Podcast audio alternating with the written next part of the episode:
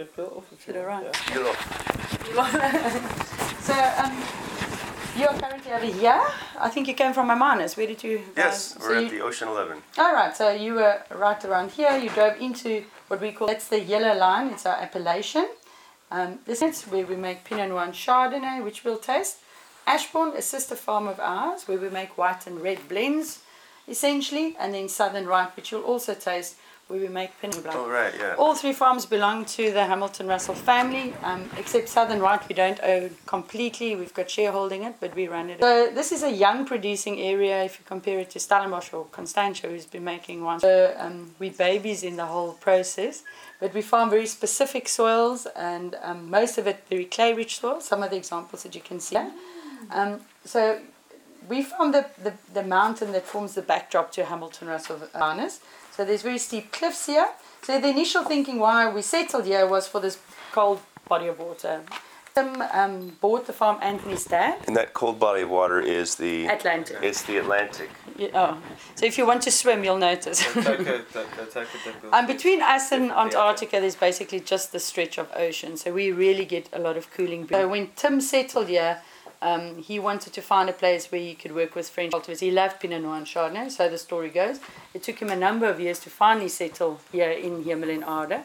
There were no other wine farms in the area, and obviously no precedent what would grow well or what didn't grow. He initially planted all the noble varieties, see what would grow, and slowly but surely started culling some of them which didn't ripen properly or didn't showcase.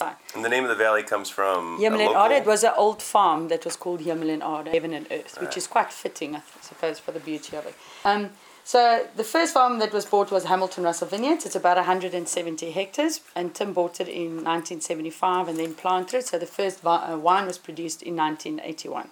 Um, subsequently, then his son Anthony came to take over the farm in 1991 young guy, 26 years old, um, in banking as a background. So um, he studied the farm and he was also very biology. And I think he was the guy that really focused on where we wanted to plant what. So we're very site specific. So of Hamilton Russell, we only farm about 52 hectares. We bump of very clay rich soils. Um, and these clay rich soils are very specific to the area and was formed millions of years ago when um, I think you know, when when the continent separated and then crashed against each other again and made these Cape folded mountains and these very specific clay deposits were formed here. Interesting. So it's separated, which means water came into it, and then so it becomes sedimentary soils and sandy and And it pushed up certain other it- elements. Got And it. we one of the very specific areas that has got clay in South Africa. There's a few others. There's some in Elgin, but it's very few farms that have clay. Classic structure. which one of these examples would be clay? Because it looks like These are shale. Shale, yeah. So underneath the And shale, that's- there's clay, like these stones that you see, or these. Got it. Right. Yeah, and you That's the that's the parent material for the clay. the, clay. the, the clay that becomes quite rock hard, I suppose, in And the that's uh, quartz or court. So that's basically the story of Hamilton Russell. Then this farm became available in the early 80s. Our neighbour started um, selling off prop, uh, little pieces of property, and Anthony wanted to housing going to go up next door. Bought the property. We didn't really need the property. Here our, our neighbouring farms, but also there's the same outcrop of very clay-rich soils that over here, which we now plant to pinotage. He always wanted to work with pinotage. He said it's the only true South African cultivar with which we can um, have some entry into national markets that's not already claimed by another country. So initially, those days, I suppose we all hoped that he would forget about it because pinotage, especially in those years, seemed to evoke a lot of hate in people and um, had a big mental block that people didn't want to try it. But um, thank goodness he did work with it because I think slowly but surely we really made a turn on pinotage. And I think Emil, initially when he joined the farm, was maybe not so happy about the pinotage, but subsequently also I became a bit happier. I started enjoying it when at my I was at Cape Chamonix previously. yes. Yeah. Um, Tennis says hello. Oh, fantastic. we were we were just there. Okay. Ah, And so sweet. when you said 26, Tennis was 26 as he started there. Is Rec- it? When he, Young. Yes, Yeah. yeah. So he over from me there. Well, not for me. He, he, I left and then he replaced me, and then the winemaker left and he took over He said hello. Oh, great! Well, I saw a- him. No, I didn't see him. I saw I saw most of last week. Mm, exactly. In Joburg. Uh, we were at the biggest commercial wine show uh, country um, that takes place. Oh, really? So we spent three days there with Oh, a we lot of missed that. producers. yeah. Interesting. It's a very good show. Well, Emil, it was one of your first times that you. It's my second time, but it's time. definitely it's amazing to see how the how the, how the wine industry's developed there. The, the sort of a lot more educated. Mm. interested people than there were five years ago when I was Oh there. yeah, I mean, wine's taken over the world. Everyone's into wine. Exactly. Yeah. But I mean, Johannesburg's not a you know they don't produce limited or you had a very limited place and that's just exploded. It's a massive market and they Want they, to learn. they yeah. feel spoilt if you're there. It's in Cape Town. Everybody's used to wine and you know it's easily on their available. front stoop, and lots So- of people go to farms, so it's just. Yeah. And um, Imo will also show you the wines of Southern Right. So this farm became available um, in the late 80s. It's a very big farm, as you can see. It belonged to Meerlis family, who had their stepmom staying here for many years. And yeah. And then um, that, I think they wanted to do some changes to their cellar and they wanted to start a re- We couldn't afford it. It was hugely expensive partners to help us. And it's also got its own. Um, so we own most of the properties except Bouchard Finlayson, which is, sits over here. They also farm clay, and then uh, La Vierge that sit over there. So that makes up the producers. Is that just a coincidental name, or is that part of the Bouchard? was part of the um, Paul Bouchard bought into it um, after a while, and then it became Bouchard Finlayson. Subsequently, he sold out, and now Peter Finlayson has also sold most of his shares to Tollman family. So it's quite famous for red carnation hotels around the world. and Oh, right. is, yeah, but- we stayed at one. yeah, and Peter Finlayson, but he's still quite involved. That was the. Oyster box? Yes, that's right. Oyster Box is Yeah. part. Yeah, and also Fabulous um, what does he end up because uh, on the way to Camps Bay, um, Twelve Apostles is Oh, is also, that also there? yeah, it's also there. beautiful hotels. Yeah. Yeah. So yes, so our claim to fame is this cool air that you can feel always coming in, um, which drops our maximum temperatures, especially harvest time, with making us our clay soils. And um, Emil will tell you more about organics, so farming organically since 20 so that's been a change. And Emil started in 2015, so 2015 was a big year for us. and yeah. the wine sell quite successfully. Unfortunately, most of it is sold most of the time before the next vintage is released. So plants here already. We've seen it on many lists. We've had some great dining experiences all around Oh, good. Uh, Durban and Fantastic. Here, Death by Venture. food and drinks in South Africa, isn't oh, it? yeah, it's fantastic. And the price is amazing. Yeah, for Yeah, you guys, can it's imagine really in the, exchange rate yeah, nice. Yeah, not a It's- difficult it's- thing. It's just unbelievable. It's like really, we'll have a bottle of great uh, Alice. Mm. Lucky you. Imagine, imagine the pain cost. when we travel to your side of the world. Yeah. That's really painful. And then we have a vertical that's also available um, in most of our countries that we export to. So we don't have a reserve or anything like that. So it's our answer to giving something special to people and having something that's aged really, because the wines do tend to sell really quickly. And we're always telling people age it for three. It's a half a decade um, of of Pinot Noir.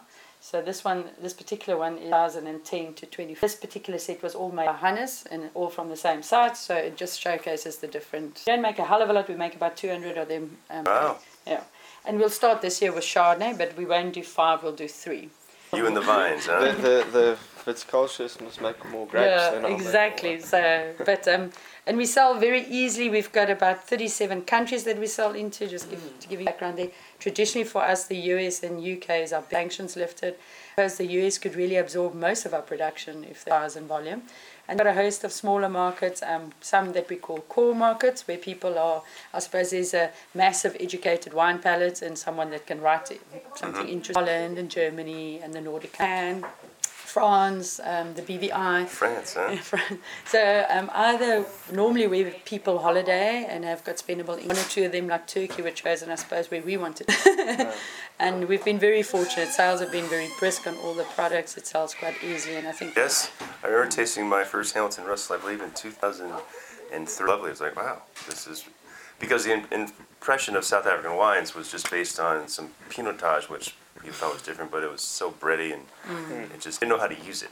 yeah well no one really did in those The days I Pinotage suppose is really it's It has. it's on the I, up and up going in a yeah very I, I was talking with my sweetheart that um, if I, as I come back and pursue a master sommelier, so I would embrace.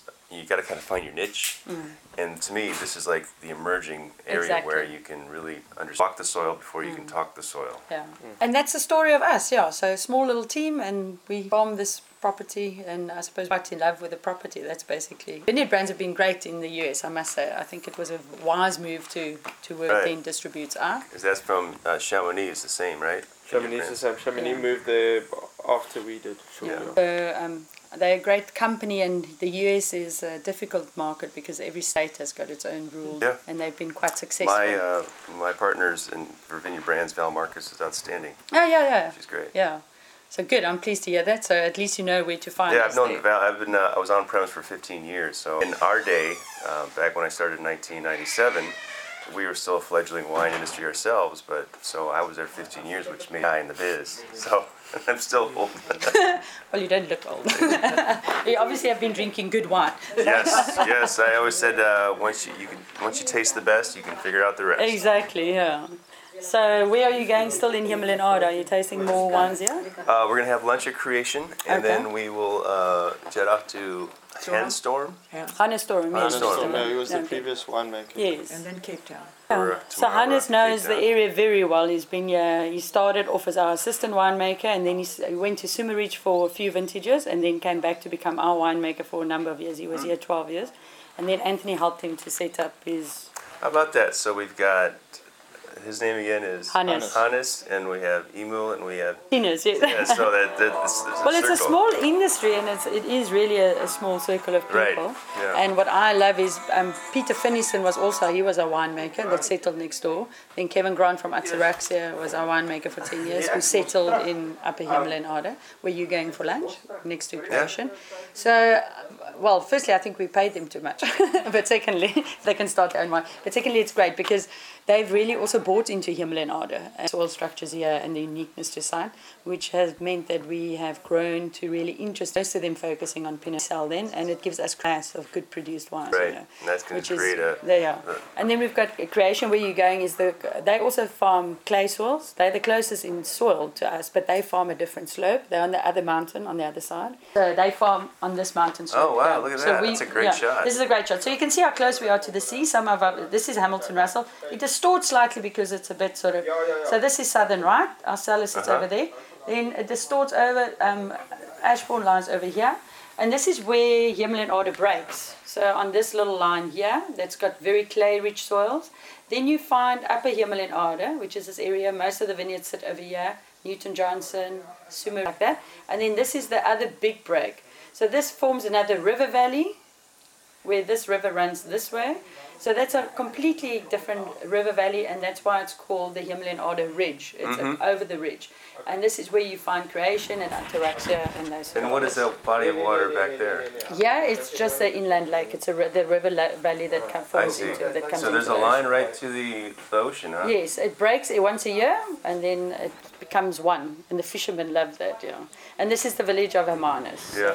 Very Has close. it broken this year? Phil? It's, It it's sort of. hasn't. at- I think if you walk out of there into the ocean, it might follow you out. You must be careful so because full. if it breaks, it's like Yeah, yeah. it goes. Oh, So normally so they wait way. for it to break naturally, but at a certain stage, if it hasn't broken naturally, they open it up because or else it gets too full. And there is some people that's risked and Mm. built on the on the sort of bank of of this uh, so um, their properties become in danger. But they hope to break normally and bait fishing and so Oh, because the fish come out here because they're getting all the yeah. nutrients. There's a, there's a lot of good sea fish in the Lagaric and stuff that you, But but yeah, they need to get they actually so if they become if it stays closed like that they actually they get like a green algae. algae, Algae, and stuff it just mm. becomes too fresh to go to out. open, yeah. But here you can see the example of the mountains and our cliffs that run Yeah, that's a great here. shot. And then between our farms, as you can see, there's quite a big reserve, a fynbos reserve. So that's fynbos. Um, examples are like the proteas, which I suppose is the best known. It's the biggest plant life species in the world. Wow. They say that there's um, uh, more plants of this species on Table Mountain alone Oh, right. versus the UK. so it's a very big plant life. There's over 3,000 um, plants in the species. I suppose the best known is the Protea. We make a bit of honey um, on top of the farm, and this joins to further nature reserves that then joins a bigger nature reserve. What sort of animals are Well, we have propagating? We've got small antelope and stuff. Um, Bat-eared foxes. a few foxes. There's liggy, Yeah. Um, and then le- we haven't Further seen up- leopard on the farm, but they've seen tracks on on the on the mountain, on this Wow. on, on there and on, on that side of the mountain as well. In the Luckily, I haven't seen it. But porcupines, all sorts of things, baboons, of course, and all sorts of other interesting things. Baboons are the ubiquitous monkey and the. That's correct. Yeah. They're very clever, naughty ones. yeah, baboons are the most destructive They're very destructive. animals we yeah. have. They love grapes, unfortunately, and they become extremely clever. So they also come into your house, open your fridge, open your taps. Um, And, they, they, and they're very sloppy eaters, so they'll walk, grab a bunch, take a bite, throw it down. They sometimes just break the whole arm of the Yeah. vine. And it's because strong, they-? They're very, Yeah. very strong. Yeah. Wow. So they and but as I said, they learn patterns so quickly and easily. They luckily we've been blessed this year. I think there's also lots of water in the mountains, so there's no reason for them really to come down onto the farms. But they're clever. So why why go and scrub around for something to eat if you can come onto When you Hamilton can Russell? smelling those grapes. yeah, exactly, and eat all Emil's Riesling. That's much nicer for them. Have fun. right, am I going to love and leave you? So you Okay. you'll be fine. With the with the oak, I hope, hopefully you'll taste the, the, the oak integrates very well into the barrel. There's about 30% new oak annually, and then um, 30 second fill, 33rd, 10% unoaked. Interesting. So the Francois Frere is Frere. Has that been uh, the uh, choice of barrels since the beginning, or did you? Um, it used to be quite a mix of, of barrels, and then um, I think since 2013 it became the Chardonnay became completely Francois Frere. It's something that I was very happy with when I came to for, for an interview to get the job. Um, it's a if I had to pick a barrel for Chardonnay and Pinot, it would be Francois Frere. Interesting. I see the uh, um, amphora there. Is, Yeah. Was that part of the property, or is that just great? Th- those were made, um, some of them with, with clay from the property. Oh, um, by a local potter. Um, they we use we'll taste the wine the, the sandstone Ashbourne sandstone was fermented in there and in stainless steel. So the idea was to get a, a vessel that that's got the same oxygenation properties as a barrel, um, w- without any oak influence, obviously. So, Right. Um, they they're very they're nice. They some of them crack very. All of those up there have just they, are, they leak, so we don't use them. We've got five down there. Uh-huh. There's four now. What is that one? And what do we call those? Those giant. Uh, Uh, those are old um, rice wine pots oh, that Anthony, a a friend of his, imported them for a, for a hotel in Johannesburg as, as pot plants. And Anthony saw them and he bought them from the guy. He fell in love with them. So I ferment a bit of a whole bunch Pinotage or Pinot Noir in there just as a as an aromatic component. Um, yeah, they quite they actually work quite well. We had the granite tops made for them. Um, they were just open, but Right. they they also glazed on the inside, and it's, it's quite a nice vessel to ferment in. so that's less uh, aeration than with the glaze. Yeah, it's, it, I don't think it aerates. I don't think it Right, breathes so through the it's- it's- No, but they're quite a bit getting in through the top. But when it's fermenting, it's, it's pushing out anyway. I mean, it's not really. Right, and so you're getting the uh, uh, the flow, the currents of the fermentation to sort of Yeah. provide a, Look, different it's, it's texture. most m- mostly whole bunch, so you get more of a carbonic maceration effect than, than anything else Okay. really. But it, it, it regulates its temperature very nicely. For some Mm-hmm. reason, it, it doesn't get too hot. Um, we do have air conditioning on during during fermentation times, but it, it never gets above 24. So it's a really nice cold carbonic maceration. and is your Chardonnay a local uh, yeast that's been predominant, or do you have a special? We've got um, some of it we, we, we inoculate with, with commercial yeast, but um, most of it is a organic yeast that I buy from a company called Firm Control. Um, it's a yeast that was isolated in South Africa and then grown on organic medium, so it's a very nice constant. It doesn't require as much um, nitrogen to, to ferment Nutrients in, right? Yeah. so, um, and then also we've got HR5, which is a yeast that was isolated on the property and then grown for us by by HR. company, I think uh, Hamilton. Russell 5. so that's that's pretty that's quite a nice yeast. Um, we are looking to possibly commercialize that in the in the process. We not not for you know not for us to make money, but just for it to continue being available to us. That's quite a nice yeast. It's it's not a massive. Thank you. It's not a massive alcohol converter, but it it, um, it does give a very nice um, expression profile. of, of the of the of the place. You know, we're not looking for yeast strains that make a lot of aromatics and things. We want to express Hamilton Russell in a vintage, so a place in a vintage. Tennis was telling us about a special pump that he was using, which just kind of pushed the uh, the wine. It's the same as this. Yeah, that's pretty cool. Uh, It's, it's very nice. So it's called a, a peristaltic pump. So Right, the peristaltic movement. It basically just pushes along a tube. So as these rollers um, pump either way, but it, Right. it just pushes it along the tube. So it's a very nice, um, Gentle. it's a very nice gentle thing. It also doesn't go back, so you can go really slow without it, without the wine Getting pushing back from around, the yeah. tank, yeah. Pretty neat. Very expensive to buy, and this this tube inside is, is also quite pricey. But they they Oh, I see. So it presses the tube. That's it why. pushes the it's a rubber tube. Yeah, got it. It's a rubber tube. So it's like your intestine basically. um, but it, it goes. It's very important to keep these chambers clean and. But it's, uh, if I could, if I had to choose a pump for one pump for the whole cellar, then I'd it would be these. Not this brand necessarily, but um, the same. Um, Is that Italian? That's Italian, but it also behaves like an Italian. It's like the Italian cars, huh? Um, yeah, so that's basically that's the Chardonnay. Um, That's a different kind of egg I've seen. oh yeah, this is sorry, I forgot about this one. This is what we got to try and replace the amphora. So this is a um, ceramic egg. It's not Oh. concrete, um, and it, it's got a lid that fits on top. Uh, then so same, you know what the egg shape is all about to, Right. to keep your stuff in suspension, and um, it does breed quite oxidative, not massively. It's, it's very similar to the amphoras, and it's because it's um, it's a size of three barrels, where the amphora is the size of just over half a barrel. So this is much more practical to use. Got a valve at the bottom, uh, probably. It's an Australian guy. I've spoken to him on the phone. He sounds like a massive hippie. So, um, he, he does. he does.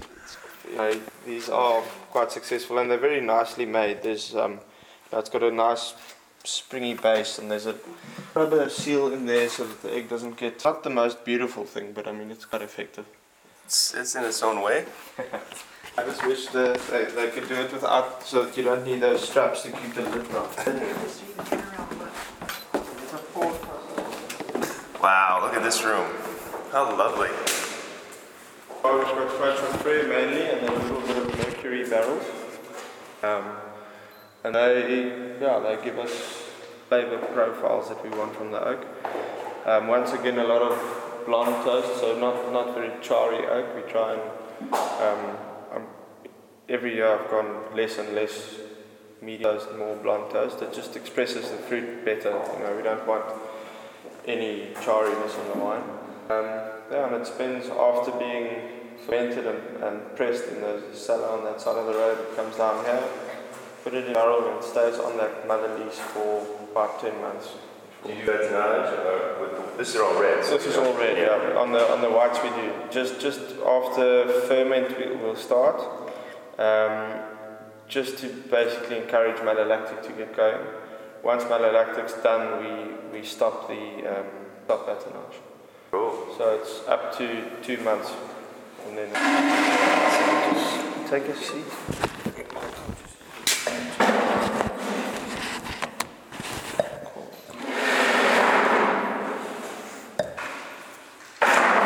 This reminds me of something out of King Arthur's court. This this is this table.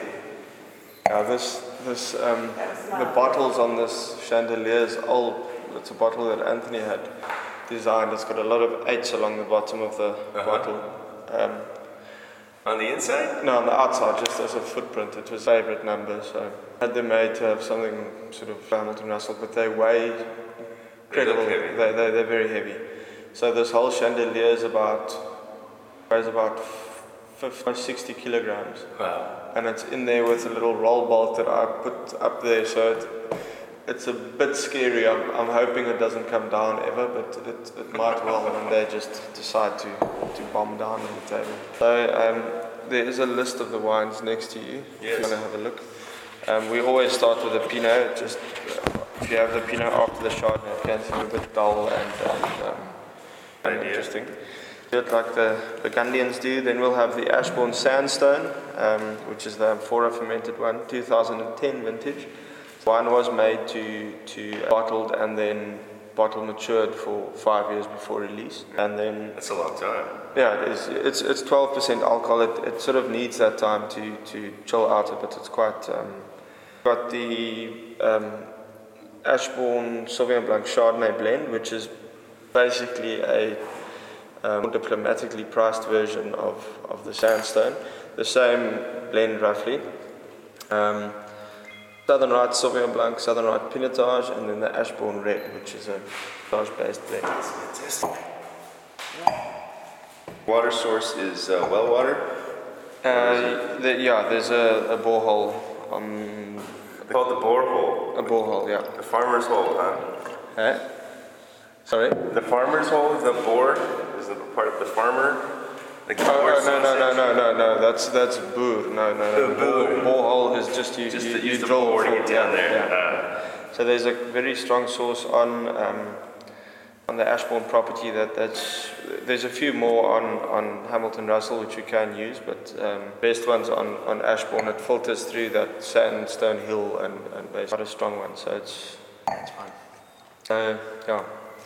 Um, irrigation's obviously not done with that. That's from the dam below the cellar. So, 2015, um, our first organically grown vintage.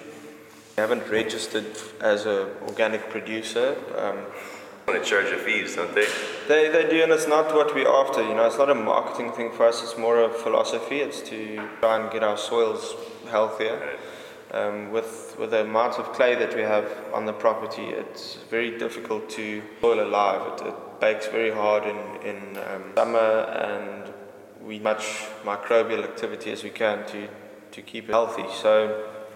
Um, in the almost three years now, well, I guess 40, after the 14 vintage, it was organic, 50. So we're into our sort of well into the third year, and take a spade now and dig in between the, the vineyard rows. You actually get earthworms and stuff, which you only got in very limited periods. Um, Is that from adding nitrogen? Uh, it, it's just, I think, just less chemicals and stuff, and we it's forced us to to really think about what we do to the soil and when, and um, we do add earthworm peas and stuff as well to the to the nice source of. Um, but then also we've, we've got um, planted a whole variety of cover crops. It's not a monoculture anymore, so that's really helped it along. And yeah, we've got machines now that can. Um, till the soil? till the soil very nicely. We'll look at, at a no-till approach as well, but it is very difficult with with clay.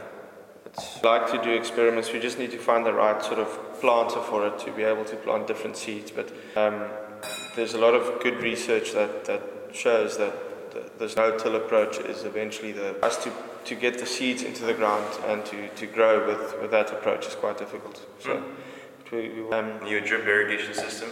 We've got micro sprinklers. So Some of it, some of the older block strips, but we've got um, it's an upside down micro sprinkler, so it allows us to to come in with those um, divine choppers where you can Right, actually chop the. the we can't spray. We can't spray for any um, weeds and stuff now. So everything gets done by hand with a with a shovel or with a or with the shutter that we've got. Wow. That to control. So these upside down splitters are not they're not in the way ever. So the as the machine comes through it presses against the vine which pushes the blade back and then as soon as it passes the vine the, the blade comes out and so it's, it's a Didn't take long to figure that one out, right? yeah, it's, it's a machine that's been around for a while, but it works incredibly well. Amazing. So, um, 2015 as a vintage, I'm sure you've heard, was very well received um, countrywide. Um, very healthy vintage, very early and very fast for us. Um, we started in January, at the end of January, and we finished before the end of Feb. So we basically did a four-week harvest instead of a seven-week harvest. So busy start for me to Right. as my first harvest. But um, I think the, both wines, even though they have a bit more um, richness and, and generosity than, than, than classic Hamilton Russells, like usually Hamilton Russell can be quite um, and, and a really masculine tannin profile on the red um, and dark fruit, where 15 is probably a bit more new world than, than what we usually get. It's, I think it's, it's been very well received all over. So. Coffee guy or an energy drink guy? Uh, coffee. When you're working harvest, do you have to I leave? didn't mention beer. Oh, that's right. No, more coffee. I I drink energy drinks when I cycle, um, but no, coffee, definitely. 15 was my first harvest, yes. And uh, so it's nice that it, it, it sort of all came together. I think it, it was a new cellar, so not, not brand new, but they redid the floor and got um, 13 open fermenters for the Pinot. Um, it depends really what you like. I think it's accessible now. Um, but it, they, they do age very well across the board. Um, at this wine show that we were at, there was a, we didn't know about it, but the, the host of the, of the wine show had a few old bottles. And he had a 2005 on the old wines table, and that was beautiful. This is down, so as you entered the, the property, um, I, I'm corrected, I think it's about 50, very little elevation. Um, and uh, so it's uh, when you turned into the farm, those first few vineyards on the bottom of the slope, so it's very iron-rich clay. Uh, and then as you move up the sla- up the road, the, the and up the hill with the Chardonnay, the soils do become a bit more varied. A lot of clay, but but not as iron-rich all the way through, white and brown. It was very nice and easy. Um, you know, because the grapes are so clean, we could we can put a bit of whole bunch and very nice freshness and purity in there. That's Pinotage. Pinotage. While it is nice and gentle, it's backbone from the oak. I don't. I, I, I'm not afraid of, of a lot of, of new oak. I, you know, top Burgundies, for instance, so most of the Grand Crus are between 80 and 100% new oak. Um, or the, the choice of the correct oak that makes a make. And for I usually find it more on the Chardonnay. Um, even though there's thick oak, it integrates very, very well into the wine. You know, should, the oak should be a spice, not an ingredient in the. Your élevage is, you said twice? Uh, in oak? About 10. 10. 10. The Chardonnay is about 9 to 9.5, depending. We need, to, we need to take out now to be able to bottle in December. And then just otherwise, I don't have space. I need everything to be empty on both sides. Mm. It's also the, the wines won't benefit from, from staying in barrel longer. I think very few people in the valley would, would leave their wines for longer than, than a year. Some of the guys doing Cab or Shiraz maybe, No and Chardonnay never. Been to Burgundy? Yes, I was gonna go this year, but my managed to get my wife pregnant, so I couldn't couldn't go. but next year, hopefully, we'll we'll go. I don't think it gets any easier. Uh, no, but uh, I, I don't. I mean, we've got good friends there, so it, it'll be relatively easy if I can take them along. Um, but if as soon as the baby's old enough, we can leave her. My wife's never been overseas. She's never been out the country, so I, I need to. I need to take her. It's a bit Show the embarrassing. world. So, from a clonal point of view, um, mainly 115 and 113, and then a bit of 667, 777, 89, I think so, but in very small quantities. So, predominantly 113, 115, 777. The uh, elevation or the topography contiguous, or do you, how many microclimates do you, Um, it, do you find that some areas ripen faster and Yeah, not within specific certain blocks. Yes, um, like Thurston, one of the older blocks, we always start from from the as you drive up from the roadside over. It takes a bit longer, but then there's a block that that is completely on the other side that ripens quicker. You know, before Thurston. So it's not really. It, it's a bit patchy. I think it's more vine age and and clone that that makes so it. driving up, those have southern They they they're more north, uh, north and northwesterly facing. So yeah, um, all of that that's I don't think Talita mentioned, but most most of our vines on, on Hamilton Russell are sort of north northwest facing. Um, as you move up the valley to different farms, most of them are south facing, up against the Babylon mountain. and those take Facing longer this to ripen. Sorry. Those take longer to ripen. They do. They, they do take a bit. A lot of the guys start at the same time, but um, they some of the some of the blocks take. Are the challenges for uh, flowering? You get frost at all? I mean, We don't really get frost because we're so close to the Moderation to the ocean. water. yeah. Um, it, it I have seen on, on southern right a little bit, um, but never never so much to worry too about. deep, yeah. too long, right? We get wind is our biggest problem during flowering. Right. So But also, I mean, we, we do get naturally low crops. We, we never we never get a we average about. Had to take a five year average on the Pinot. It would be about just under three tons a hectare. That's very Wow. so. Um, a lot of a ton and a half. so that's that's um, that is uh, we green harvest, especially on the old blocks. Um, we uh, we get criticised a lot about having leaf roll virus. Not something that to like to have, but we, we have it. The vines that we planted that was available back then all had leaf roll, and it's a very dif- difficult soil to replant in. So we stick around with, with leaf roll. We, we manage it. Um, we try not to let it sp- spread, and then we replant a block. So we've got a lot of young blocks that can heal five or six tons. So with leaf roll virus, do you have to replant the entire root, or do you just graft on? No, you, you replant the whole thing. Yeah. The biggest, the biggest issue is the, the, the, the vector, the, the bugs that, the mealybug that, that's a vector, stays in the, in the ground on the roots and stuff. So No, I'm just viewing them. I'm capturing them on older blocks that, that still have a bit of leaf roll, we, we green harvest, and by limiting the crop to tons a hectare, it actually does ripen quite nicely, and we, we get little bit of longer hang time, um, good pHs, lower sugars, so it's it's really not ideal from I guess a, a um, production. Yes, from a but um, we do manage to to get by, and we are replanting a lot. So in, in the future, production will be up, and we'll be working slightly higher yields. But I think if you limit your if you limit your crop, you you're not. Um, Not quality. It's not such a negative thing on quality. Right. So Interesting. On the southern, hem- southern hemisphere, you can still get it. Well, I, I'm just trained like this. So. Mm-hmm. No, but some people, I get a lot of questions about it. But I mean, it's I think swirling and last should make a difference.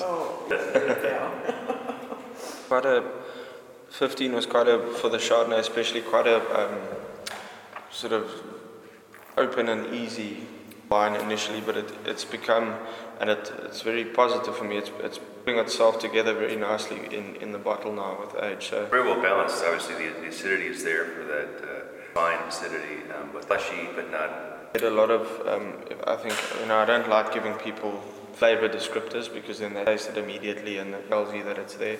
Get a lot of um, citrus and then white pear is, is sort of the to across vintages pick two characters in the wine. It would be yellow citrus and, and So is this is destemmed, crushed and destemmed as well? or- some some whole bunch uh, pressing and you leave those those big uh, rice fermenters were just for the Pinot. for the red. Yeah. Yeah. So so the Chardonnay will just um, we, we can take bins up and tip them straight into the press, um, and then them or we we destem and then um, press that and, and let the juice. So Chardonnay gets um, pressed either whole bunch or, or not, and then settled for about a day. I don't like having the juice too clean. Uh, it strips away. We do filter the lees that, that, that is there. So I'll settle for a day, take that juice off, ferment that in barrel, um, and then the lees also gets filtered um, and, and fermented. So we use everything. Fine that- leaves, not the gross leaves. um, the it, it's all yeah all the all the um, juice leaves out. You get so you're just taking out the solids out of that pot. It's actually some of the best stuff. Um, never pressed to sort of 750 liters per ton, so we we stopped just short of 700. So So it's like yeah, it's uh, the hardest pressing on the white's about one point last the last, but depending on how full the press is, if it's um, if a small press, I press quite gently because then a small volume in the press, Right. Um, just save the, the bladder. If it, it's a bit plating it all all that way and pressing hard, there's a there's a chance of tearing the bladder.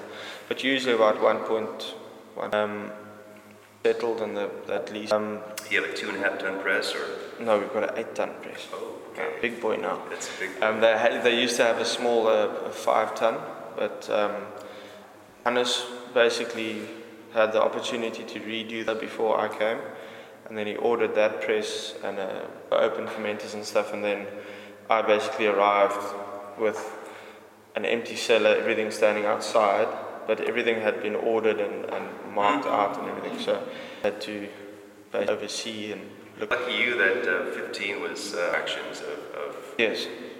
Um, it was challenging in the sense that it was so quick. It was Right. If, if, if we didn't have that big press, I would have still been pressing. It, would, you know, it was. it was uh, Are you a dry ice fan, or do you? Uh, yeah, on the uh, Not on Chardonnay as much. I, I treat the Chardonnay quite um, oxidatively initially, Mm. so some of the, the phenols out. uh, You know, Chardonnay can brown quite easily, so I, I get that out of the juice initially, um, and then after ferment we treat it quite. Um, after batonnage rather, we keep the barrel, barrels really full. When we take it out, dry ice and gas and all of that, and then the Sauvignon whenever we move Sauvignon Blanc, we'll either sparge or, or add dry ice. Um, the press is also it's an inert press, so it's got its own gas chamber that it, that it pumps into Right. the into the press. That's what uh, Tina's was saying as well. They don't have one of those. Well, he was talking, maybe it was somebody else. Press was, Yeah, it, it's Chamonix. They, well, I would have known if they got a new press. I don't think they they've still got a old one. yeah, they Um, said the original one. Yeah, yeah. That press works very well for the for the cultivars they do, not for Sauvignon, but um, Chardonnay. You know, if you've got a fermented red must, there's so much gas anyway that you don't really need protection. Um, Right, so that, that that press works very well there. We've got we've got this inert press for mainly for this wine, I guess. Um, and it's incredible how it works if you use that gas system. Your, even your last pressings come out green. Uh, Sauvignon, I don't know if you've seen Sauvignon press juice on an open system. it turns like brown, like mud brown.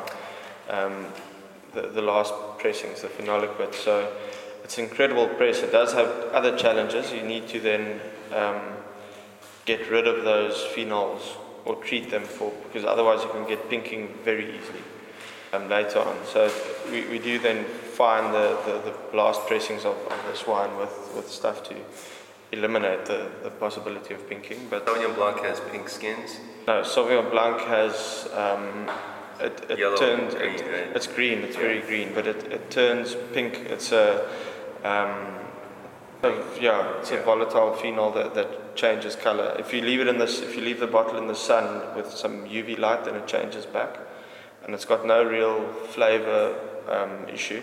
But it is a it is an oxidation reduction reaction. But so so it's a fantastic press to have. It's probably overkill for Chardonnay and Pinot, but for the Ashbourne, it's fantastic. The third one is the Ashbourne. Uh, that's an Ashbourne Sandstone. So this was still done. This is two, a 2010 vintage. Um, so this done by Hannes in the old cellar. The air. Yes, it's it's incredible. Um, That's, I never guessed that had five years of bottle age on it. it's it, these wines age very very well. It's a it's definitely a a wine geek's wine if you want to call it that. It, it's not um, very commercial. It's quite a I think it's a very interesting wine. Um, fantastic with food, with oysters or, or rare piece of salmon, um, something with a bit of oiliness. It's, it's great.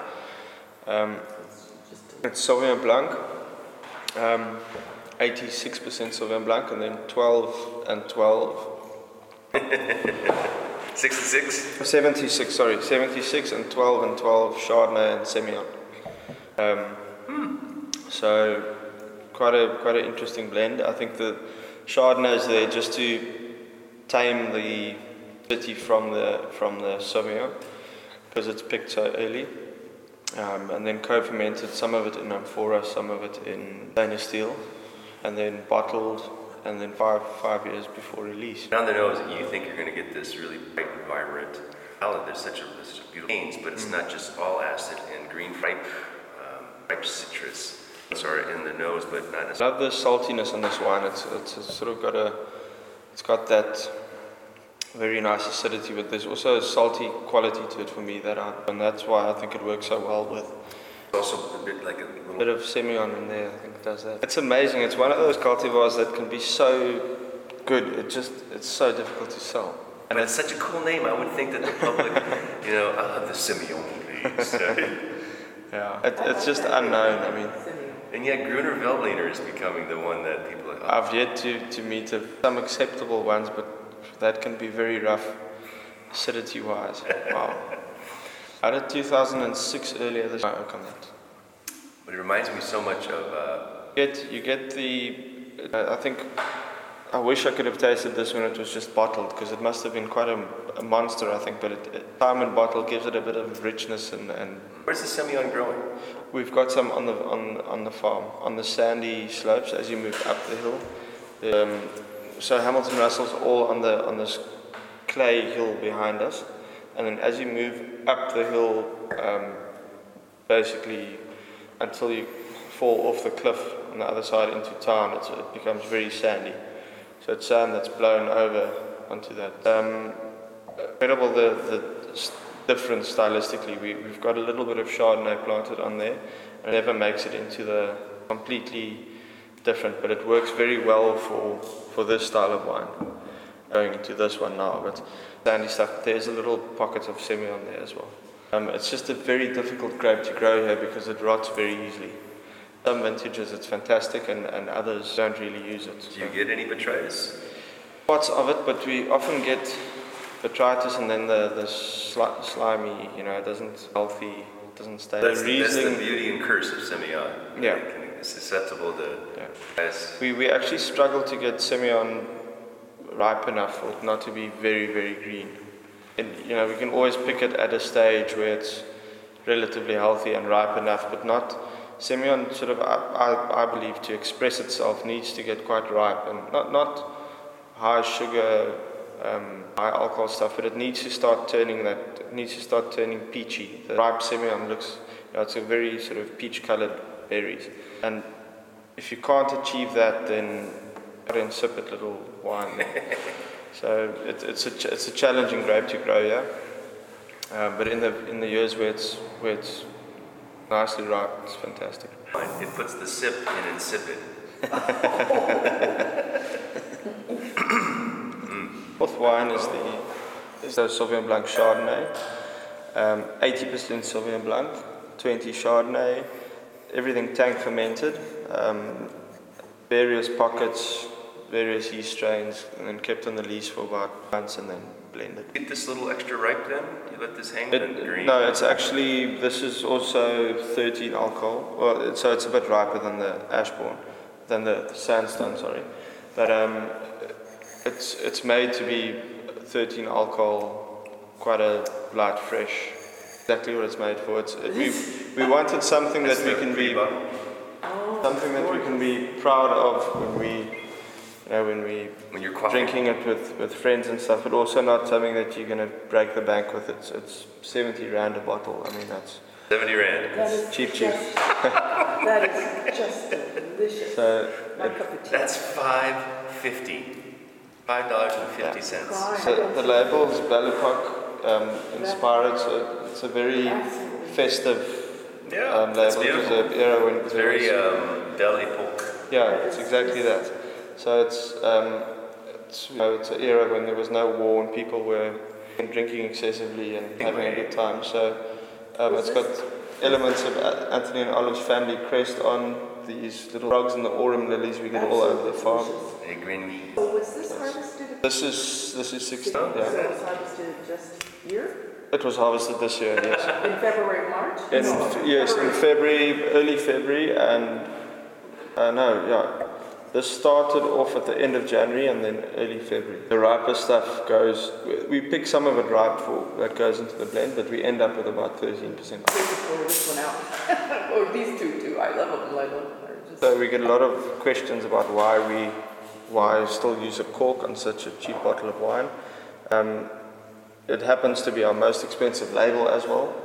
So packaging wise, except if you, well, except for the for the bottle now, the, the cork's not too expensive, but the label it's got a capsule on, so that's more cost. Anthony said if you if you're drinking cheap, you don't want to feel cheap.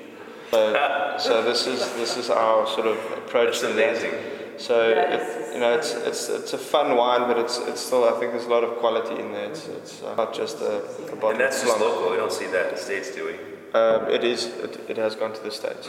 Yeah. Probably all sucked up uh, on the East I've- Coast. I'm not. That that's Talita. You must, Alright. must ask where That- what goes. That is just, Uh, what does the Ashbourne run in Rand? Hmm? Ashbourne. The sandstone. Yeah. Ashbourne sandstone's about about about 180 rand. These are. This is 365 and 390. Yes. 180, 70, 120 for that. 180 for the Largest production is, um, this. yeah. Because that's how you can make money at, at 70 rand, or at least cover your costs. We can I give you a price list when, Yes. we, when we leave? That's going to be more accurate than my than my That's right, suck. that's Talita's world. Um, so the biggest production, uh, th- this is 11,500 cases. Um, this vintage was slightly less, 10.5. Um, this is 11,500 cases. Uh, 2.5, 6.5, 400. It's very small. About 3,000 cases. The Ashbourne Red is also small. Last white is the Southern Right Sauvignon Blanc. They're all from the Walker Bay region. Um, we do buy grapes in for that. I think a very Walker Bay meaning not in the valley. Some of it in the valley. The Walker Bay is the larger, apple- the larger. Um, How many sub appellations are there in Walker Bay? in the Walker Bay, there's um, Stanford. I think Stanford, Gimlin Arder, um, Waterfier, which are that's basically it. Obviously, as soon as you have anything outside of the Himalayan, you can have Hemel-en-Aarde, something from the Hemel-en-Aarde Valley and from the upper Hemel-en-Aarde, for instance, becomes Hemel-en-Aarde. As soon as you go outside of Hemel-en-Aarde, it becomes Walker Bay. So you always take the larger unit. Then if you start buying in from just outside of the Walker Bay, then it becomes wine of West Cape, or it becomes try and stick as we have for the last few years, be an Arder Valley or. Um, so this is about 17 different parcels of grapes for this for the site. Um, about five or six different yeast strains from the wine. Um, four months in the lees, and then Being a mix of fruit flavors here, tropical and green. yeah. It It- appears effervescent. It's, it's just from the from the bottling. It's been recently bottled, so results here too. It's actually about.